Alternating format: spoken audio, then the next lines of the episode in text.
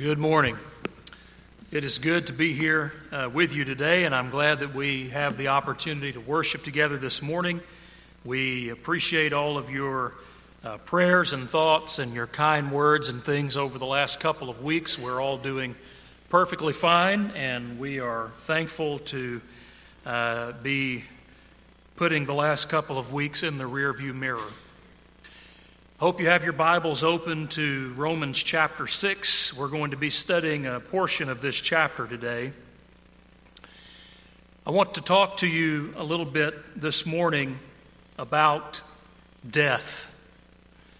And the reason is that, of course, we hear a lot about death these days. In fact, I was thinking just the other day that um, at least once a day, I open up the KVUE app on my phone and just before I start regretting doing that, I see something about the coronavirus death totals on the home screen. The interesting thing about it is that people die every day. They always have, and they always will until the Lord returns. And yet, in normal times, we go about our daily business, generally speaking, without giving death too much thought. But now, death is thrown in our face like a giant billboard with blinking neon lights on the side of the highway at basically every moment of every day. We think about death more than we ever have before. And I want to suggest to you that this actually, in general, has not been a good thing. You know, people are constantly, and the reason is because people constantly being faced with the thought of death, I believe, has caused us to have a skewed view of life. The Bible tells us that life is like a vapor, doesn't it? James chapter 4 and verse 14, that it's here today and that it's gone tomorrow. But the Bible also tells us that the purpose of the life that God has given us is to do what, according to Ecclesiastes chapter 12? And verse 13. The purpose of the life that God has given us is to glorify God. In fact, in that context of James chapter 4, you remember that James will go on and talk about making plans for the next day, making plans for tomorrow. And he'll say, I'm paraphrasing, of course, he'll say, You shouldn't do that. You shouldn't say, Tomorrow we will live and we'll do this and that and we'll buy and sell and get gain, but rather you should say, If the Lord wills, we'll do this and that and we'll buy and sell and get gain. And he goes on to say, To him that knows to do good and doesn't do it, to him it is sin. What's the point of that passage? To him that knows to do good and doesn't do it, to him it is sin. The point is that you have right now the moment, this time, this day that the Lord has given, and so you have to use the time that you have in your possession right now to the glory of God and not put off doing good until tomorrow because tomorrow may never come. The reason why constantly thinking about death over the last several months has been counterproductive is because it has caused us to have a skewed view of life. Life is to be used to the glory of God. But I want to suggest to you that COVID has made us so afraid of death that we treat our lives like some possession that is to be hoarded and hidden away. It's like buying a new car, parking it in the garage, going out into the garage every day and polishing and washing the new car, but never actually taking the car out of the garage to drive it. Death and fear of death can cause us to hide our lives away in our homes because we're so afraid that something might happen to us. Now, our fear of death has ruined our view of life. So, this morning, I want, us to, I want to challenge our view of life and I want to challenge our view of death. And here are the three things that I want us to recognize. I want us to recognize, number one, that our life is not actually ours at all. 1 Corinthians 6 and verse 19 says, You have been bought with, it says, Do you not know that you are not your own, that you have been bought with a price. Therefore, glorify God in your body and in your spirit. Listen to this last part, which are God's. Life is not actually ours, it's God's. Number two, I want us to recognize that in order for us to truly live, remember, Jesus said, I came to give life and uh, give life more abundantly. And the Christian life is an abundant life, is it not? It is the greatest life that anyone could ever imagine. But in order for us to truly live and enjoy life, we have to die. Because our purpose in life is to serve and glorify God, not to serve ourselves. And here is the important point if my life belongs to God and not me, then it is not right for me to keep from God what is rightfully His. I want us to recognize, number three, that when we live for the Lord as we should, then death is not something to be feared at all. So we shouldn't worry about it. Now let's look at Romans chapter 6. And we're going to look at the first 14 verses of this chapter, Romans chapter 6. This chapter begins with a question about life. Romans 6, verse 1, probably you can quote it or at least quote the gist of it. Paul says, What shall we say then? Shall we continue in sin that grace may abound? Let's talk about this for a moment. This is a question, but it is a question about life. The question of Romans 6, verse 1 is fundamentally this How should I live my life? Or maybe say it this way What should define my life? Should it be sin? That's the question. Shall we continue living in sin in order that grace may abound? There's irony in the question, of course, because what Paul has proven already in the verses leading up to this is that sin already was in abundance. He proved that beginning in chapter 1, verse 18, and extending all the way through chapter 3 and verse 20, and then he revisited it again in chapter 5. He says sin is the Gentiles' problem, it's the Jews' problem, it's everybody's problem. And he says that sin has brought death into this world spiritual death and physical death and suffering and all of the terrible things that come along with it are already in abundance. Romans 5 and verse number 20. But, uh, excuse me, 5 and verse number 12. But God provided the answer to it. Because in Romans 5 and verse 20, the Apostle Paul said, Where sin abounded, grace did much more abound. That little phrase, much more abound, is interesting. Literally, the idea is like something like super abounded. And if you dug into the original language, the word is really the idea of a superhero. The idea is that while sin was in abundance, grace was like a superhero and it superabounded. It towered far and above sin and any effect or anything that it had ever done. So, in Romans 5 and verse 2, then, Paul said, We stand having gained access into this grace. Sin abounded, grace superabounded, and we rejoice because we stand having gained access into the grace that superabounds. What's the grace that superabounds? It's the ability to be right with God on His terms. That's it. The grace that superabounds is the ability to be right with God on God's terms. And Paul says we rejoice because we stand in that way.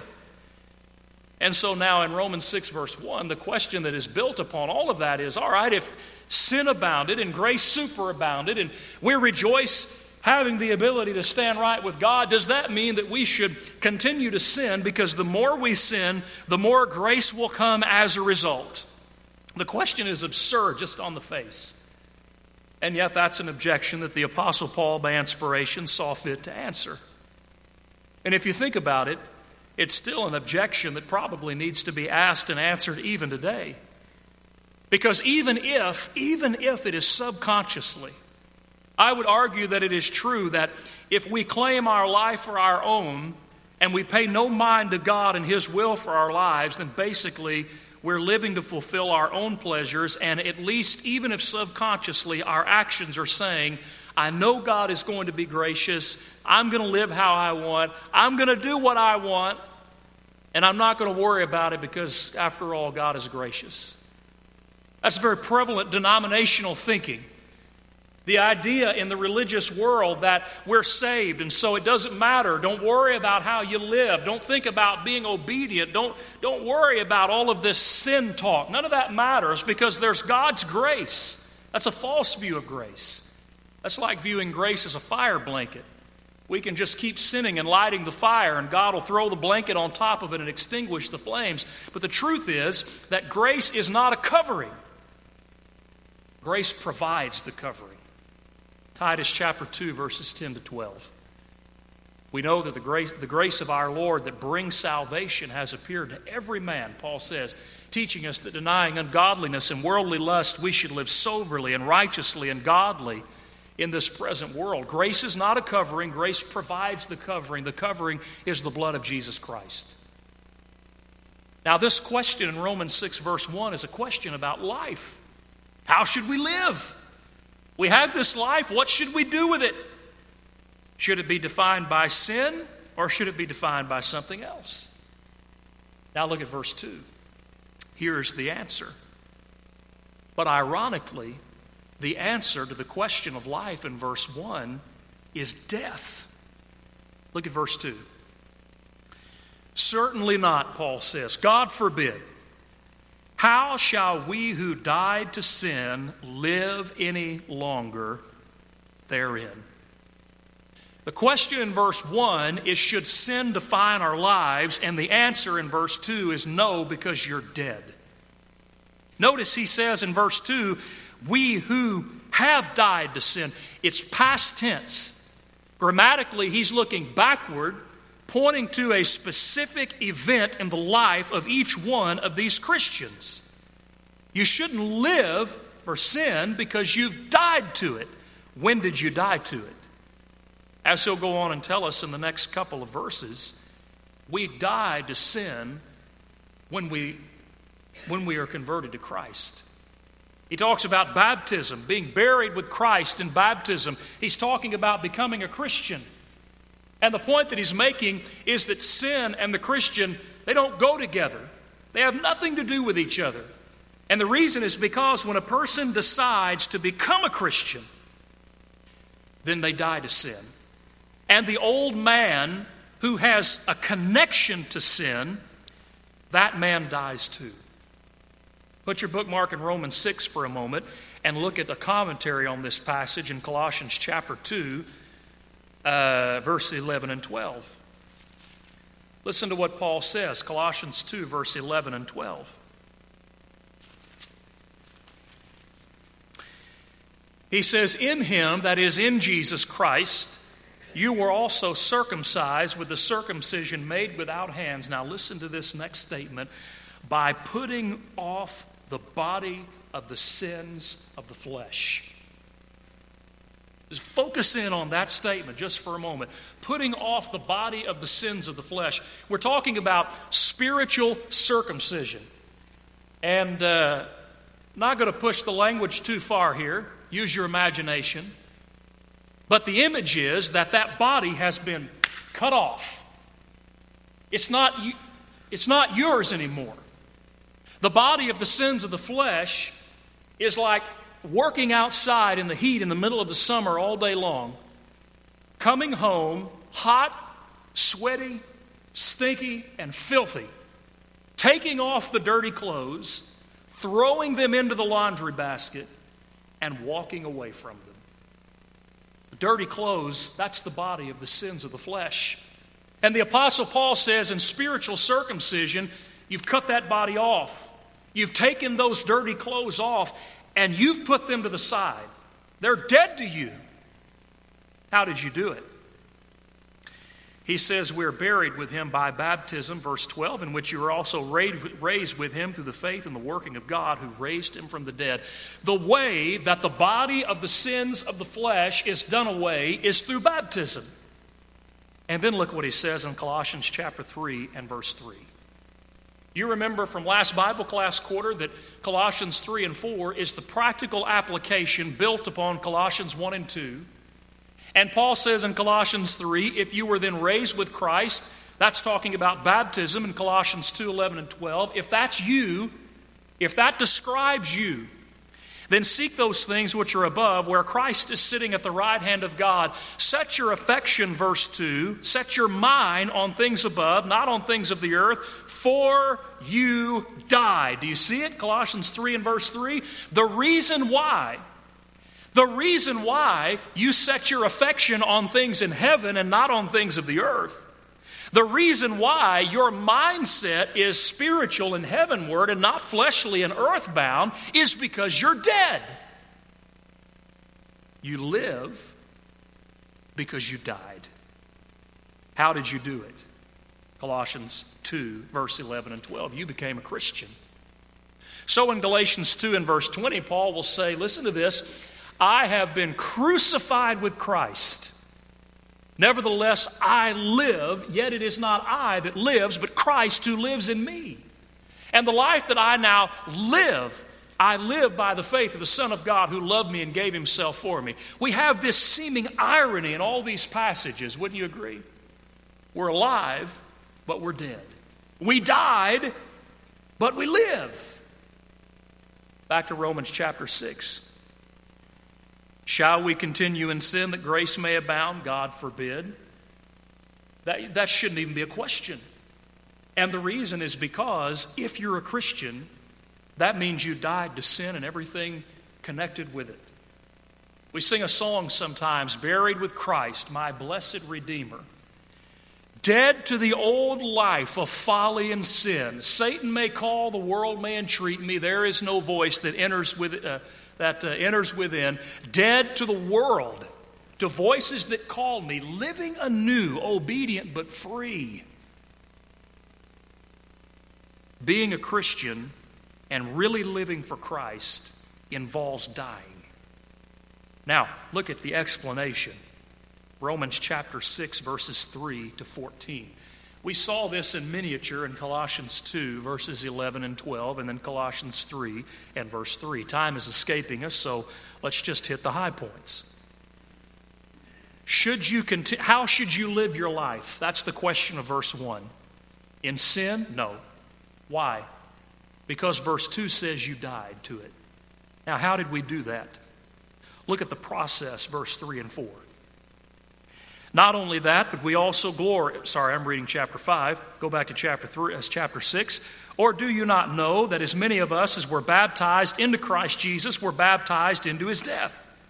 Therefore, we were buried with him through baptism into death, that just as Christ was raised from the dead by the glory of the Father, even so we also should walk in newness of life.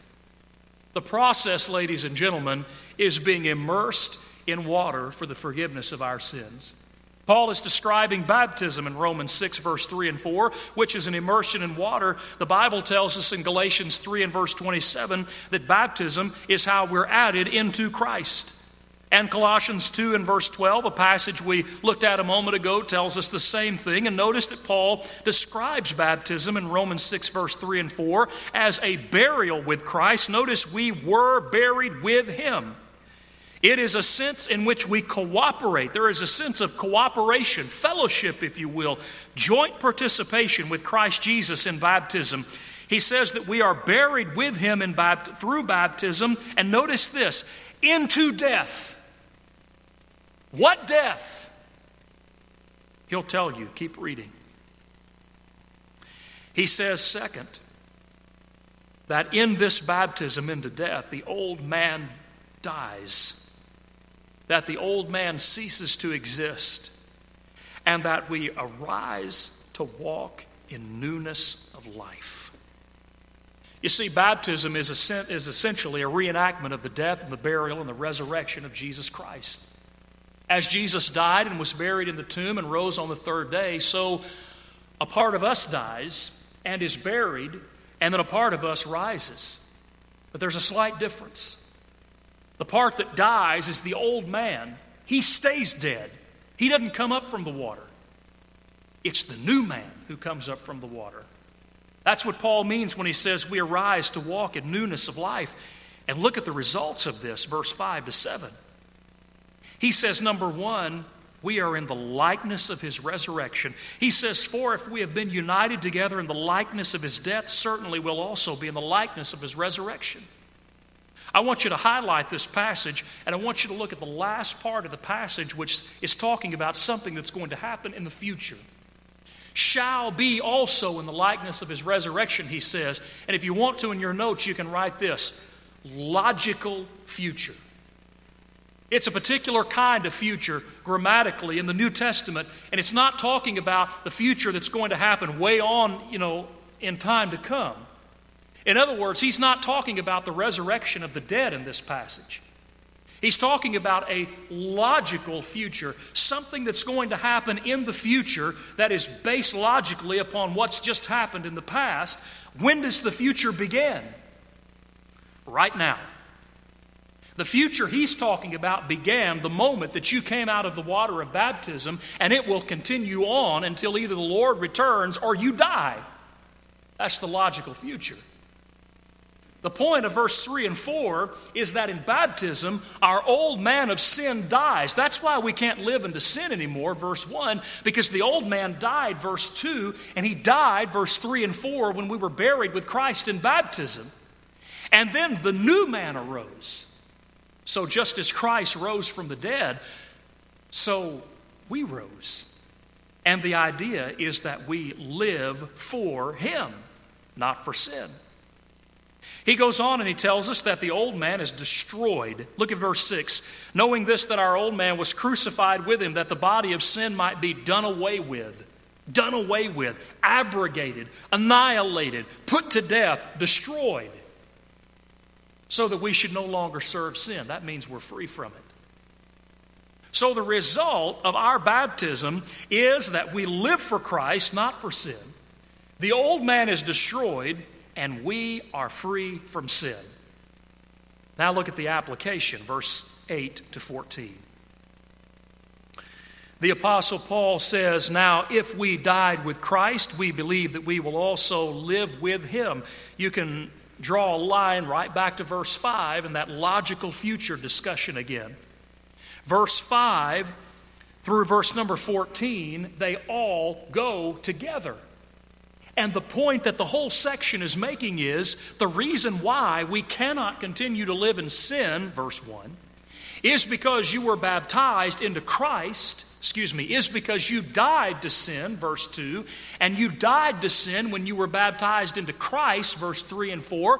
And the result of being baptized into Christ is that you are dead to sin, but alive unto the Lord. You see, that's the argumentation. He says, Now, if we died with him, we believe that we'll live with him, knowing that Christ, having been raised from the dead, dies no more. Death no longer has dominion over him. For the death that he died, he died to sin once for all, but the life that he lives, he lives to God.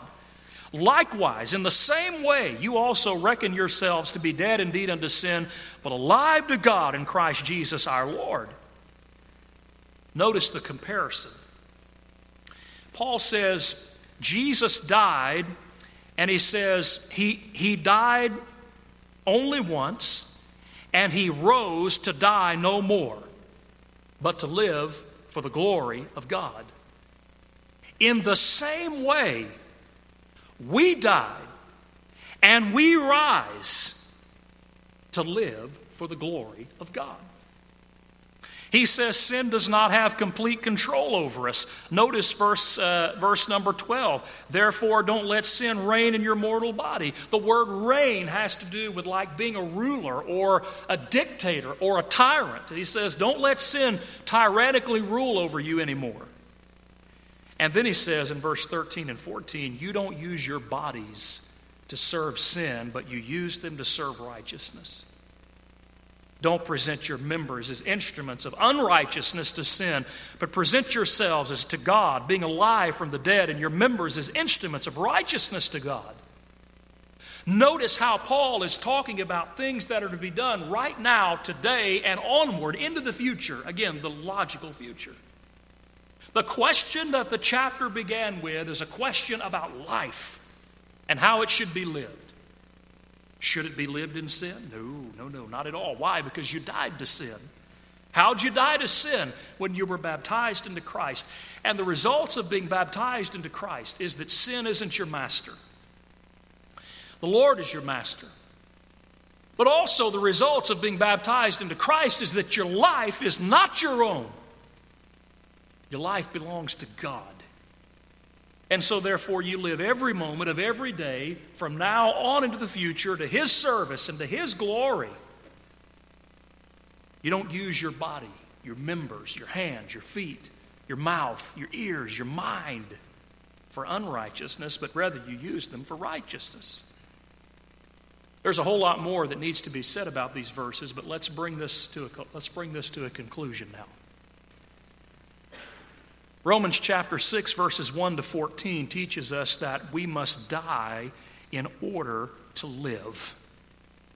It teaches us that we must die to self and that we must die to sin and that we must die to Satan so that we may completely and utterly live our lives to the service of God. And I want to make this suggestion to you going back to how we started the lesson. Remember, people throughout our world have been thinking about death nonstop and our nonstop thinking about death has skewed our vision of life. We're so afraid to die that we're not living. Listen, when we understand what life is all about, it completely changes the way that we view it. I want you to look at some passages with me. Listen closely to what these passages say about life and death. Try to put yourself in the shoes of the one who's writing it or saying it and ask, how could they think this way? Philippians chapter 1, verse 21. For me, to actually, Philippians chapter 1, let's start with verse 20. According to my earnest expectation and hope that in nothing I will be ashamed, but with all boldness, as always, so now also Christ will be magnified in my body, whether by life or by death. For to me, to live is Christ, and to die is gain. A lot of people, if they wrote that passage today, they would say, For me to live is Christ, and to die scares me to death. But Paul said, For me to live is Christ, and to die is gain. But if I live on in the flesh, this will mean fruit for my labor. Yet what I shall choose I cannot tell, for I am hard pressed between the two, having a desire to depart and be with Christ, which is far better. What?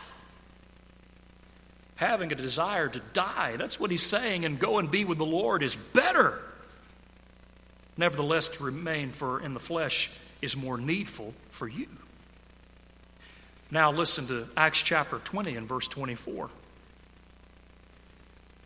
Acts chapter 20 and verse 24. This is the Apostle Paul again, and Paul is exhorting the Ephesian elders before he departs from them on his way to Jerusalem. He's been told that he's going to be persecuted, and listen to what he says. He says, beginning in verse number 22, And see, now I go bound in the Spirit to Jerusalem, not knowing the things that will happen to me there, except that the Holy Spirit testifies in every city, saying that chains and tribulations await me. Listen to this. But none of these things move me, nor do I count my life dear to myself. That's interesting. How did Paul view life? Well, in his own words, he says, I do not count my life dear to myself. Why do you suppose Paul could say, I do not count my life dear to myself? Why do you suppose Paul could say, For me to live is Christ, but to die is gain? Because Paul understood Romans chapter 6. Paul knew what life was all about. Paul knew that when you become a Christian, you die to yourself and you die to sin and you die to Satan, and that every moment that the Lord gives you to draw breath in this world is a gift. We are stewards of our life. A steward is someone who is entrusted with something that isn't theirs. And that means that it has to be used responsibly. Listen, the Apostle Paul was not careless. I'm not suggesting that anyone should ever be careless with their life. Put your seatbelt on when you drive in your car, drive the speed limit. If I invite you to come over to my house for a Bible study, don't come over if you're sick. This is common sense stuff. We live in this polarized society that acts like you can't do two things at the same time. But the truth of the matter is that you can live your life and be careful. Don't tell the politicians that, it'll ruin their narrative. But that's true. The Apostle Paul was not reckless. None of us should be reckless. We should be good stewards with the life that God has given us. But yet, Paul knew what life was really all about, and it wasn't for him, it was for God and for his glory. 2 Corinthians 5 and verse 8, the Apostle Paul says, We have a desire to be clothed. He's talking about the spiritual body. That comes when we die. 1 John 3 and verse 16, you ought to lay your life down for the brethren. Would you lay your life down for me? Would I for you? Revelation 14 13 says, Blessed are the dead who die in the Lord. Henceforth, says the Spirit, they will have rest from their labor. Brothers and sisters, the conclusion of all of this is simple, and here it is. If you are a Christian, you should not be afraid to die. Now, I understand how difficult that is. I'm 32 years old. You start talking to me about death, and I start thinking about my wife and my children. And I start thinking about what it would be like for my children to have to endure the death of their father at a young age, or for my wife to have to be a widow at a young age. I think about this stuff all the time. Think about it too much, it messes me up mentally.